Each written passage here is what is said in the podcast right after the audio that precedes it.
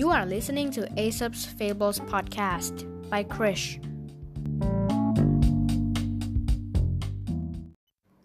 ตอนที่หนึ่งลากับหนังราชสี มีลาตัวหนึ่งบังเอิญบังเอิญพบหนังราชสีที่นายพรานได้ตากเอาไว้ จึงแอบขโมยมาคลุมตัว แล้วเดินทำท่าทีแบบเท่ๆ อย่างกับว่าตัวเองเป็นเจ้าป่า บรรดาสัตว์ที่พบเห็นก็เข้าใจว่าเป็นเจ้าป่าออกล่าเหยื่อ ก็กลัวกันใหญ่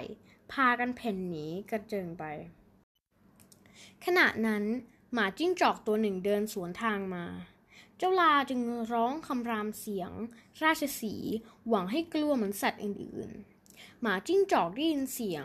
ก็รู้ได้ทันทีว่าเป็นลา จึงพูดขึ้นว่า ฮ่าฮ่าฮ่า นี่ถ้าข้าไม่ได้ยินเสียงร้องของเจ้าก็คงตกใจกลัววิ่งเพ่นไปแล้วเหมือนกันนะเนี่ย หมาจิ้งจอกพูดจบ ก็เดินไปอย่างไม่สะทกสะท้าน นิทานเรื่องนี้สอนให้รู้ว่า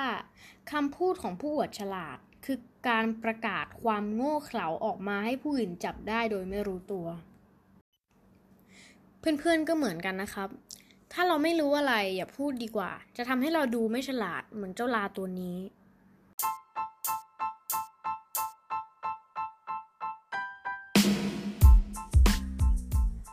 อบคุณที่รับฟังจนจบ แล้วพบกันใหม่ในนิทานอีสบตอนต่อไปในวันพรุ่งนี้ สวัสดีครับ